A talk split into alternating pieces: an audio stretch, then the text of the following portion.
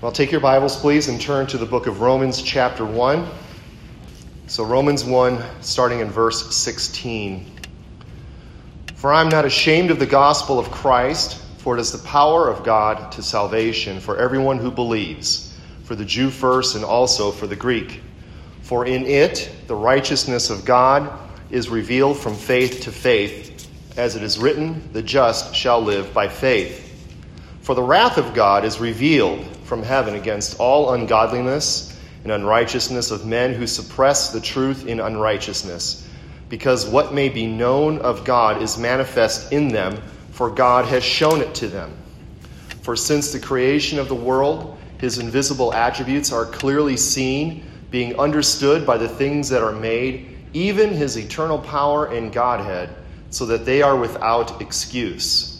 Because although they knew God, they did not glorify him as God, nor were thankful, but became futile in their thoughts, and their foolish hearts were darkened. Professing to be wise, they became fools, and changed the glory of the incorruptible God into an image made of corruptible man, and birds, and four footed animals, and creeping things. Therefore, God also gave them up to uncleanness in the lusts of their hearts to dishonor their bodies among themselves, who exchanged the truth of God for the lie and worshiped and served the creature rather than the Creator, who is blessed forever. Amen. For this reason, God gave them up to vile passions, for even their women exchanged the natural use for what is against nature. Likewise, also the men, leaving the natural use of the woman, burned in their lust for one another men with men committing what is shameful and receiving in themselves the penalty of their error, which was due. And even as they did not like to retain God in their knowledge, God gave them over to a debased mind to do those things which are not fitting, being filled with all unrighteousness, sexual immorality, wickedness, covetousness, maliciousness, full of envy, murder, strife, deceit evil mindedness. They are whisperers, backbiters, haters of God, violent, proud, boasters, inventors of evil things, disobedient to parents, undiscerning, untrustworthy, unloving, unforgiving, unmerciful, who, knowing the righteous judgment of God, that those who practice such things are deserving of death, not only do the same, but also approve of those who practice them. And we'll stop there.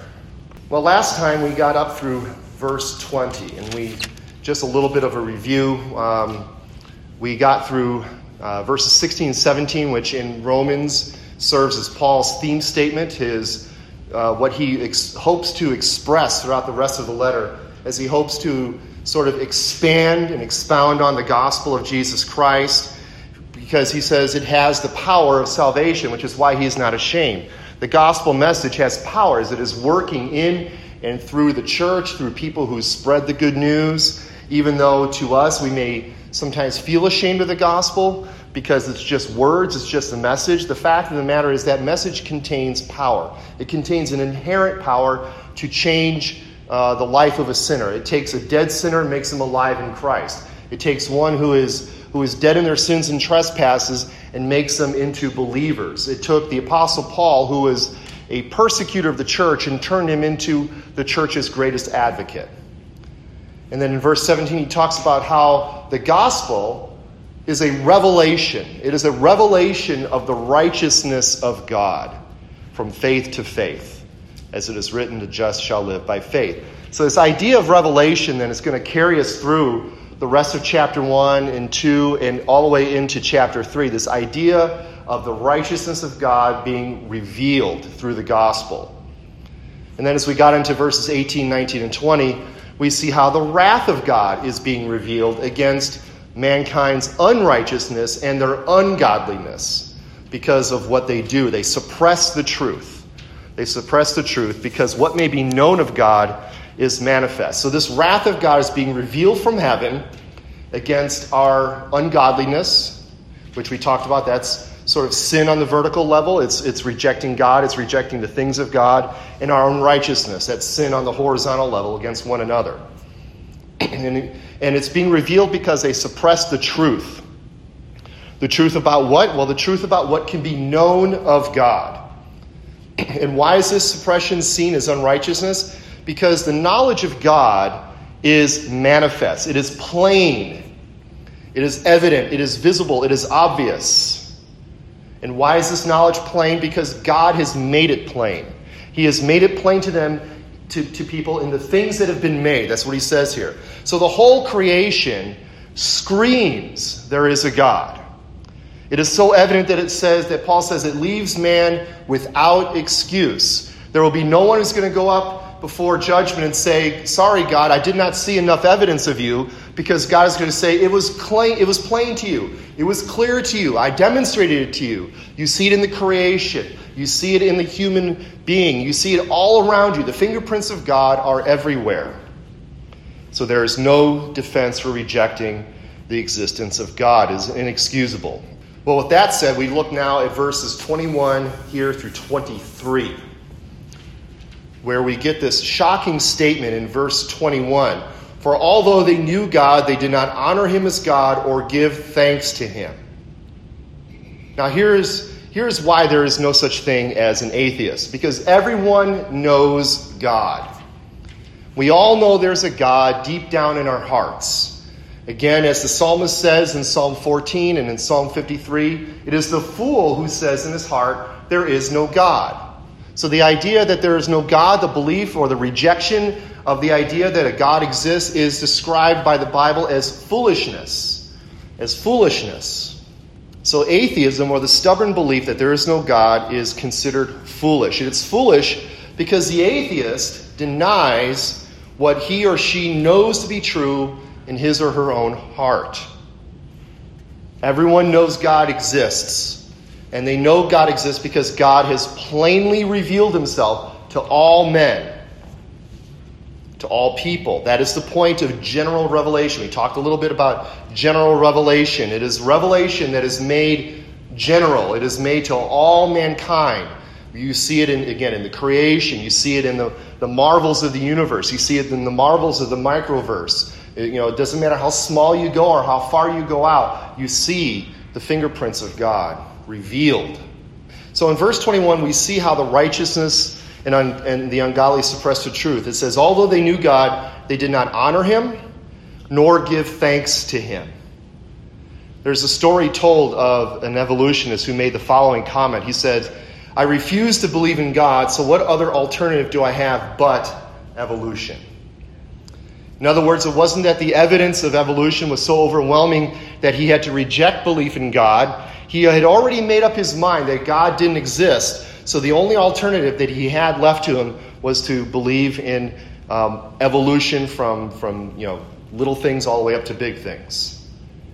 And of course, famous biologist and anti theist, I don't even call him an atheist, he is an anti theist. Richard Dawkins said Darwin made it possible to be an intellectually fulfilled atheist. These are the reactions of people who, in their heart of hearts, know God exists, but refuse to honor him as God. They refuse to give God thanks. And this idea of refusing to honor God or give him thanks is the essence of the sinful heart. God is the creator and we are the creature, and we owe our entire existence to God. He sustains us. He sustains our existence by His will. That's what the Bible says. We are sustained by the power of His will. We live and move and have our being in God. Yet the attitude that refuses to honor God or give Him thanks is like a slap in the face to the Creator. It is like a child going up to their parent and, say, and just kind of smacking them in the face. It is that, that's the kind of reaction that, that, that is, is evident when the, an unbeliever refuses to acknowledge God in their hearts. James says that every good and perfect gift comes down from above, from our Heavenly Father. Yet the unrighteous and the ungodly refuse to give God thanks for the blessings in their lives. So Paul continues in verse 21. He says, But they became futile in their thinking, and their foolish hearts were darkened.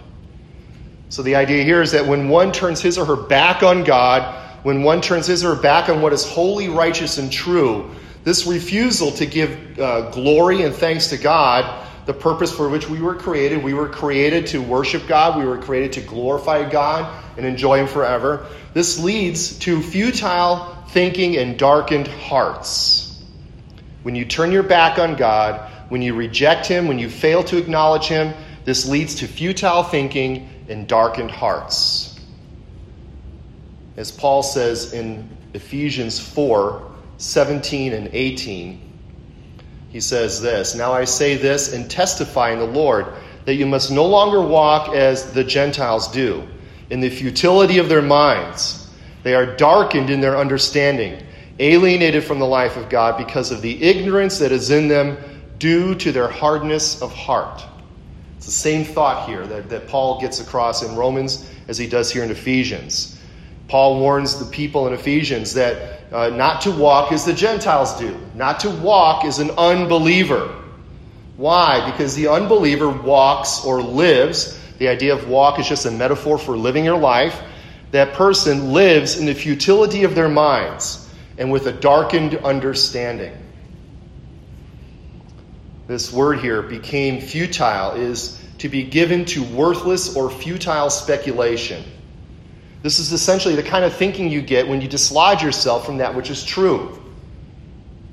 When you're no longer anchored to the truth, then you're left adrift in a sea of speculation and worthless reasoning. And similarly here with the word were darkened, they or became inwardly darkened. They were their minds were darkened. This this idea, this metaphor of light and dark, you see this all throughout Scripture. Light and dark are metaphors for knowledge and ignorance or good and evil, often that's, that's used here. And, and so, this idea of a darkened heart is one whose heart is given over to evil, is given over to ignorance, because again, they have refused the truth. They, they have dislodged themselves, they have unanchored themselves from the truth. So now they're left adrift. They're left adrift in, with darkened hearts and futile thinking. Now, just a little technical side note here. These verbs that Paul uses became futile, were darkened. They're in what is called the passive voice. So, if you remember your elementary school grammar, which for me I know is a long way away, and for some of you it's probably a little longer ways away. But if you remember your high school grammar, you had active voice and passive voice. So, active voice would be Billy hit the ball. Billy is the subject, he is the one performing the action, he hits the ball. Passive voice would say Billy was hit by the ball. Okay? So Billy is the, the subject of the sentence, is the recipient of the action of the verb. So he was hit by the ball. He was passive in that sense. And these verbs here became futile, were darkened, are in the passive voice. So here, those who refuse to glorify and give thanks to God, they have become futile. It is not that they actively went out and became futile, it is, it is a judgment of God as they remove themselves from the truth they are becoming futile. They are becoming darkened in their hearts. Remember, all the way back up in verse 18, we said that the wrath of God is being revealed, this idea of revelation against all of this. And this is how it's done. When you, when you, when you remove yourself from the truth, when you refuse to acknowledge God and give Him thanks and glorify His name, then this judgment comes upon you. The wrath of God is being revealed upon you as your thinking becomes futile and as your heart becomes darkened. So, what's the result? What's the result? Paul continues in verses 22 and 23. Claiming to be wise, they became fools and exchanged the glory of the immortal God for images resembling mortal man and birds and animals and creeping things. So, if you were here last week uh, when we started this section, we said that Romans 1 18 through 22 shows us devolution, not evolution. It shows us devolution. It shows a downward spiral as, as the, the wrath of God is continually being revealed against you because you refuse to acknowledge God in your hearts.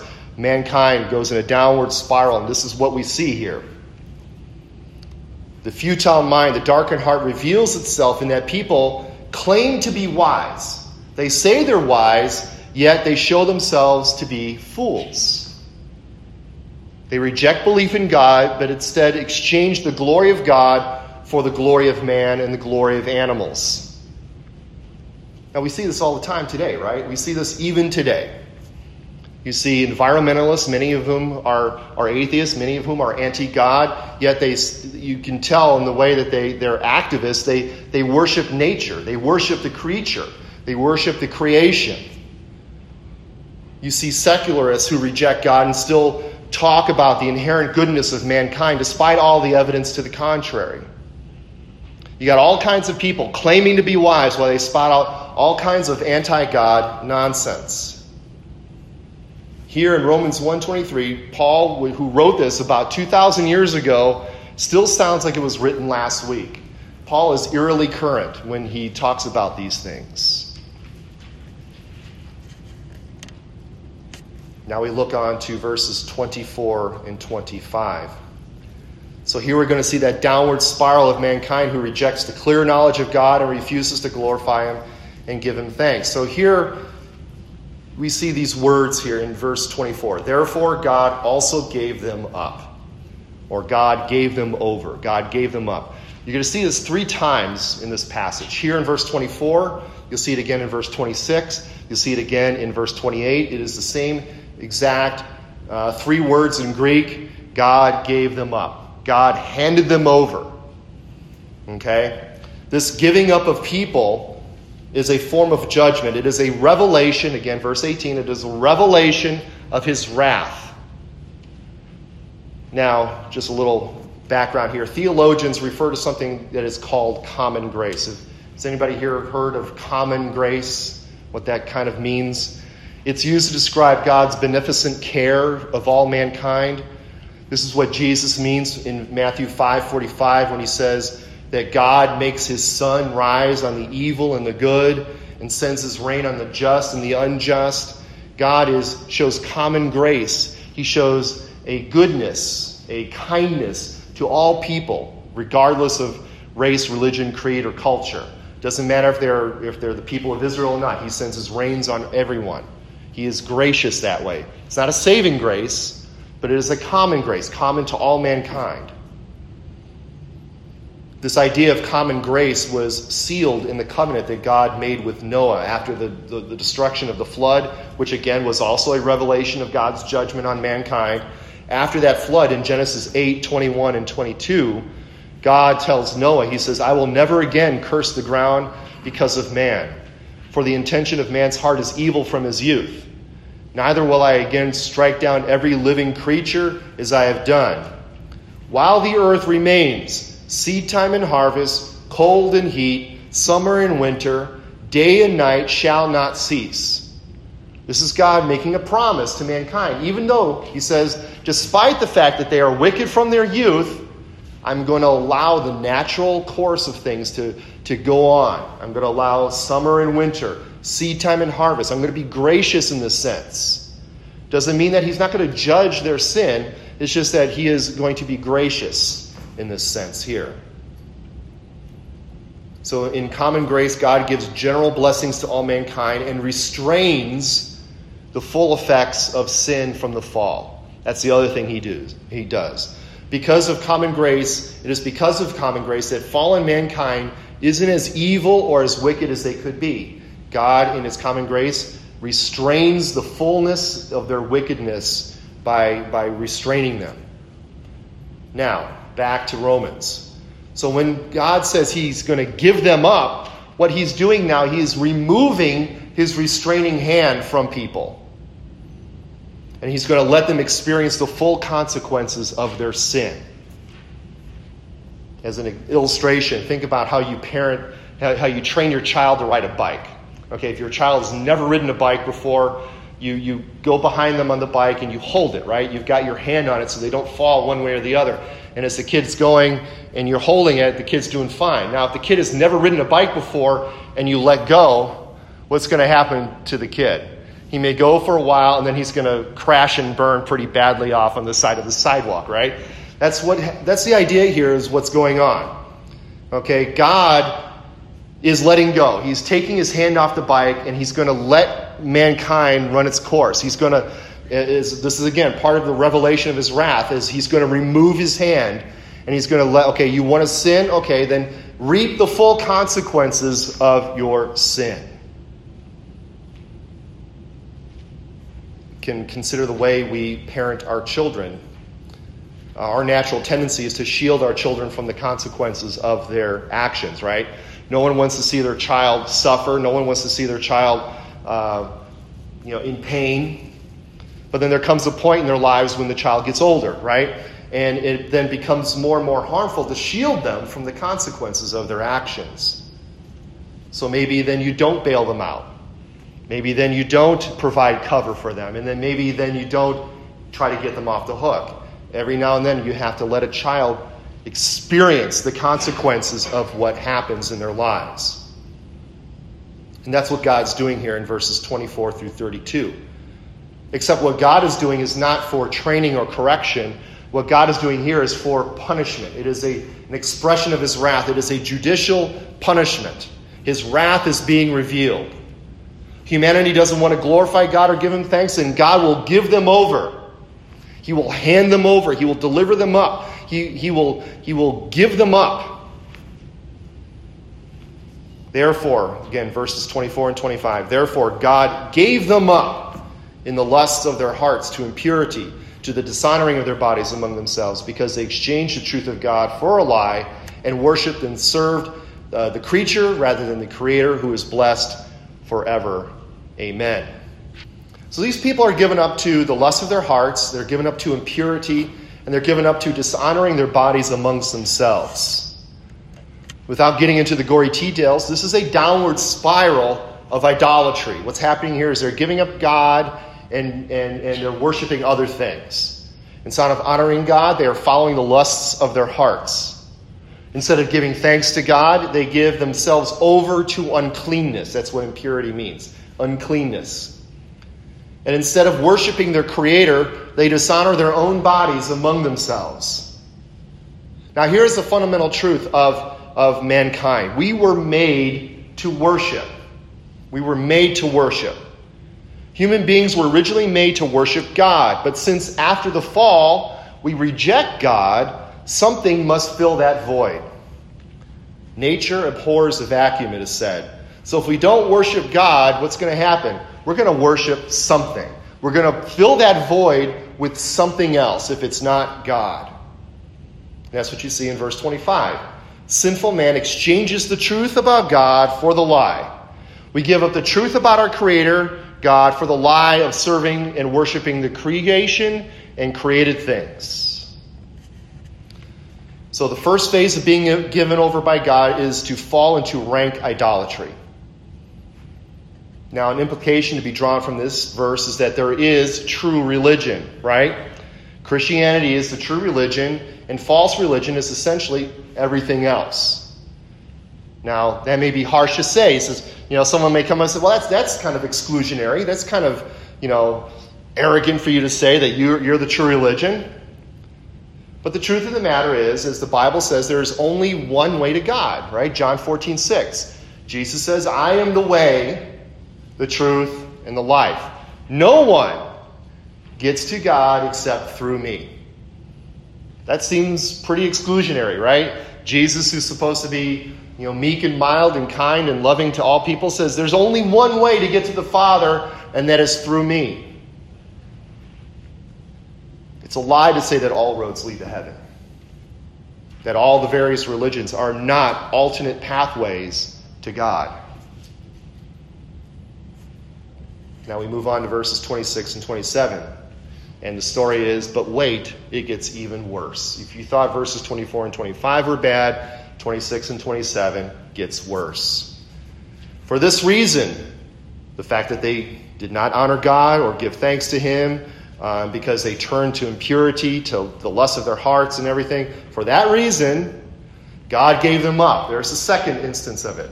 God gave them up in verse 24. He's giving them up again in verse 26. He gave them up to dishonorable passions. For their women exchanged, Gentile women, exchanged natural relations for those that are contrary to nature.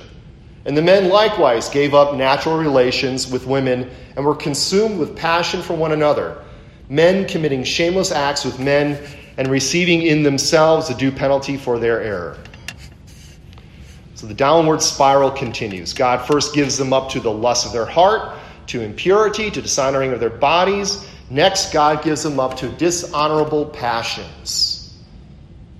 Now, what do we mean by this? Well, we see it here in verses 26 and 7. Paul continues, right? The dishonorable passions are women exchanging natural relations for those that are contrary to nature, and men likewise doing the same thing. I think it's pretty clear what Paul's referring to here, and this is he's talking about the sin of homosexuality. Now, it's gotten to the point in our current culture that we can't say homosexuality is a sin without being accused of hate speech, right? That's kind of what where things are going nowadays in certain countries that don't have freedom of speech. You kind of see this already. But Paul is clear here. Dishonorable passions are women exchanging natural relations for those that are contrary to nature. In other words, giving up sexual relations with men to engage in sexual relations with women. And men, likewise, giving up what is natural with women to be consumed with passion for one another. So, homosexuality is a further consequence of God giving us over to the depths of our sin. And again, Paul uses this word natural three times. They exchanged natural relations, or it is contrary to nature, or they gave up natural relations. In other words, I hope, and I hope this goes without saying, homosexuality is not natural. It is not natural. It is a result of our fall into sin. God made humanity male and female, and He joined the two together in a one flesh union, and He blessed that union, marriage. And homosexuality runs counter to this. But as Paul is elucidating here, as he is lining this out here in this section, homosexuality is a natural result for those who've exchanged the truth about God for the lie and worship and serve the creature rather than the Creator. So, idolatry leads to the corruption of human society. For when God is no longer worshiped, then it's anything goes. And then, not to turn this into a commentary about our uh, current cultural climate, but you can certainly see this today, right? Again, Paul is eerily current in his description of humanity. Homosexuality has been socially acceptable for some time now, but with in 2015 with the Obergefell uh, decision, the, the, the Supreme Court decision that legalized gay marriage in all 50 states, we've seen an opening of the floodgates, so to speak. Now, what's the biggest rage you see in discussions now? It's transgenderism, right? The, the blurring of the distinction between male and female, that they say gender is fluid. You, you, know, you can't say that there's male and female. There's, there's a, like an infinite number of genders on the spectrum. Something that was considered a mental illness not too long ago and now is being promoted and celebrated. Now, is it too long now before that we now start to see other forms of deviant behavior become normalized? Point being is this that this is a revelation of God's wrath on mankind. They refuse to acknowledge Him, then what's God going to do? He's going to let go. And He's going to let you run your natural sinful course. And you're just going to go down this downward spiral. And now we get to verses 28 through 32. Here we have a catalog of the evils common among human beings. But look at verse 28, where Paul says, And since they did not see fit to acknowledge God, God gave them up. There's the third time. God gave them up to a debased mind to do what ought not to be done. Now, the reason here uh, is because mankind did not see fit to acknowledge God. That's why he is giving them up this time. They did not see fit to acknowledge God. They did not see fit to hold God as true in their minds. And because they refuse to recognize that God, as the creator, is to be blessed and worshiped forever, God again judges mankind, a revelation of his wrath. The descent through the downward spiral worsens from idolatry to homosexuality to a debased mind. That word debased means disqualified, worthless, corrupted. Now, as we get to the bottom of devolution, our minds literally become worthless and corrupt. That's what Paul is saying here. And then the result is they do what ought not to be done. Now, again, this is judgment. This is a God handing us over to our sin. He is saying, okay, you don't want to acknowledge me, then okay, you're going to suffer the consequences of your sin. God releases his restraining hand from sinful man and allows him to follow his natural or unnatural course. Now, you look at verses 29 through 31, you see a list of these sins that are cataloged. And it's just, it's quite the list. They were filled with all manner of unrighteousness, evil, covetousness, malice. They are full of envy, murder, strife, deceit, maliciousness. They are whisperers, slanderers, haters of God, insolent, haughty, boastful, inventors of evil, disobedient to parents, foolish, faithless, heartless, ruthless. Now, I'm not going to spend any, I'm not going to spend a lot of time going through each one of these. Most of them are pretty self explanatory what they mean, right? But it's a gruesome picture of sinful humanity with the restraints completely removed. When the restraints are completely removed, then all havoc breaks loose, right? It's, it's just like the dam is burst on, on God's restraining of our sin, and it just floods out in all of these things that you see here. I mean, again, it's quite the list. I mean, gossip, okay, murder, and then, of course, Jesus, he describes murder as not just the actual act of committing homicide, but it's the, the, the anger in your heart towards your fellow man that sort of is the root of that sin as well. How about disobedient to parents? How many people have ever been disobedient to their parents in their lifetime? I mean, that, I mean, that, that could spell quite a, a section of my childhood was disobedient to my parents faithless, heartless, ruthless, insolent, haughty, boastful. And then now look at verse 32. Though they know God's righteous decree that those who practice such things deserve to die, they not only do them, but give approval to those who practice them. This is truly the wicked part of this passage, right? The people Paul is describing know what they're doing is evil. They know this, again, why? Because they know God in their hearts. We'll get to this uh, probably in a couple weeks when we look at Romans 2. The law of God is written on our hearts. So they know right from wrong. God has instilled us with a conscience, even though in the fall our, our, our conscience is, is, is seared, it's, it's fallen, it's corrupted. There's still that, that vestige of the image of God in us. It is not obliterated because of sin. There's still that vestige of the image of God in us and we still have the law of God written on our hearts so that we know these things to be wrong.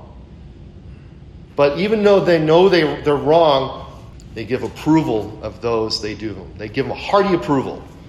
Now, this says two things. One, it betrays the fact that they know God and His righteous decrees. But these people know this is wrong and they know this is ungodly. They know that what they're doing is worthy of punishment, but it doesn't matter.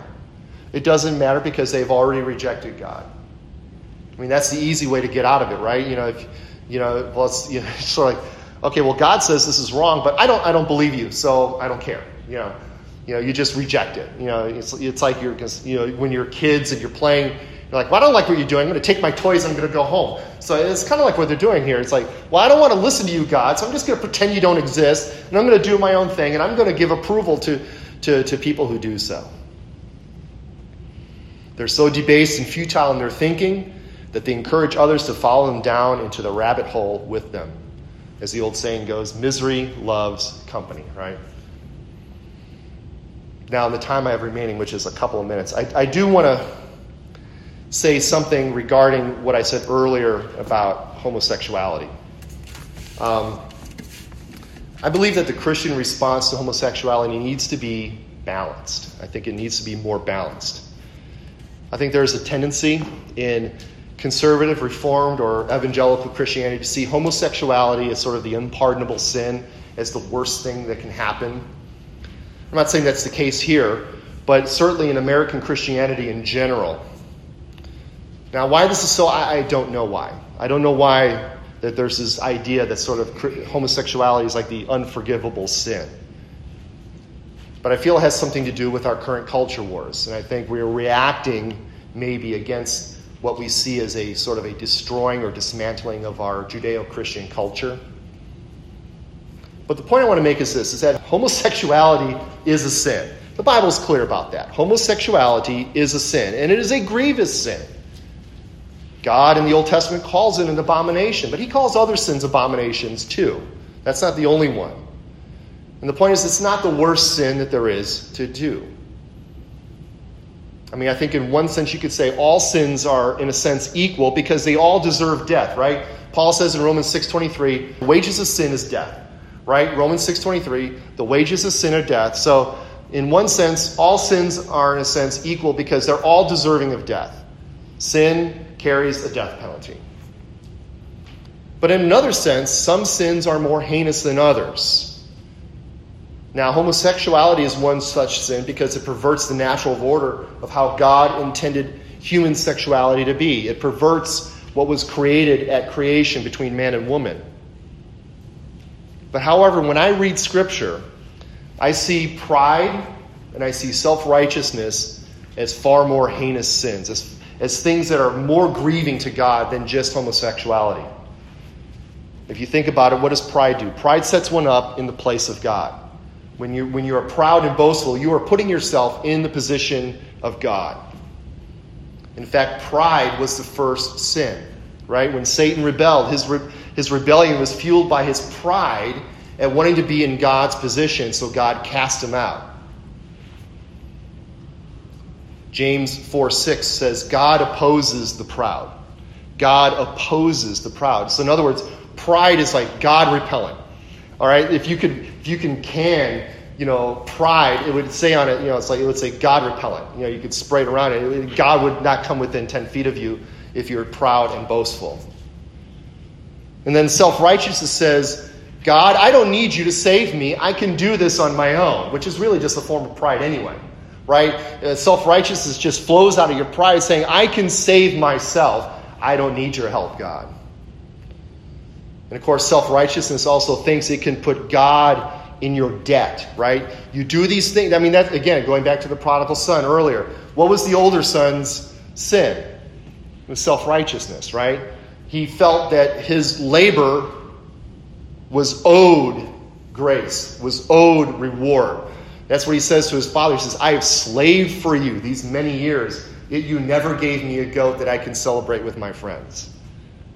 The older son's sin was self righteousness. It thinks that you could put God in your debt and that you can demand something from God.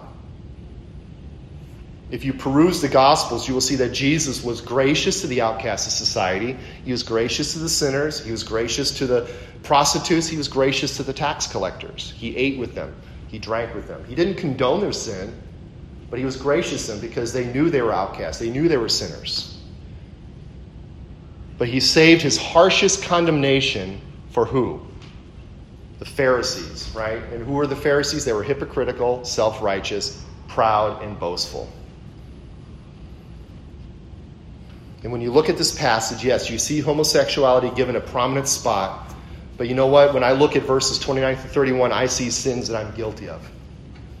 When I look at that list, I see sins that I'm guilty of as well. Homosexuality is a sin, and we should never think that there isn't grace, though, for the person trapped in this sin. Just like there is grace for anyone trapped in any sin. And I'll close with this. In 1 Corinthians uh, 6, verses 9 through 11, Paul writes this. He says, Do you not know that the unrighteous will not inherit the kingdom of God? Do not be deceived. Neither the sexually immoral, idolaters, adulterers, men who practice homosexuality, thieves, greedy, drunkards, revilers, swindlers. None of these people will inherit the kingdom of God. And then he goes to them and he says, And such were some of you. He's talking to believers. He says, And such were some of you. You people here, you were all these things here. He says, Such were some of you, but you were washed. You were sanctified. And you were justified in the name of the Lord Jesus Christ and by the Spirit of God. That is, that is the grace that is held forth to us in the gospel. And we'll stop here. So let us close with a word of prayer and get ready for worship.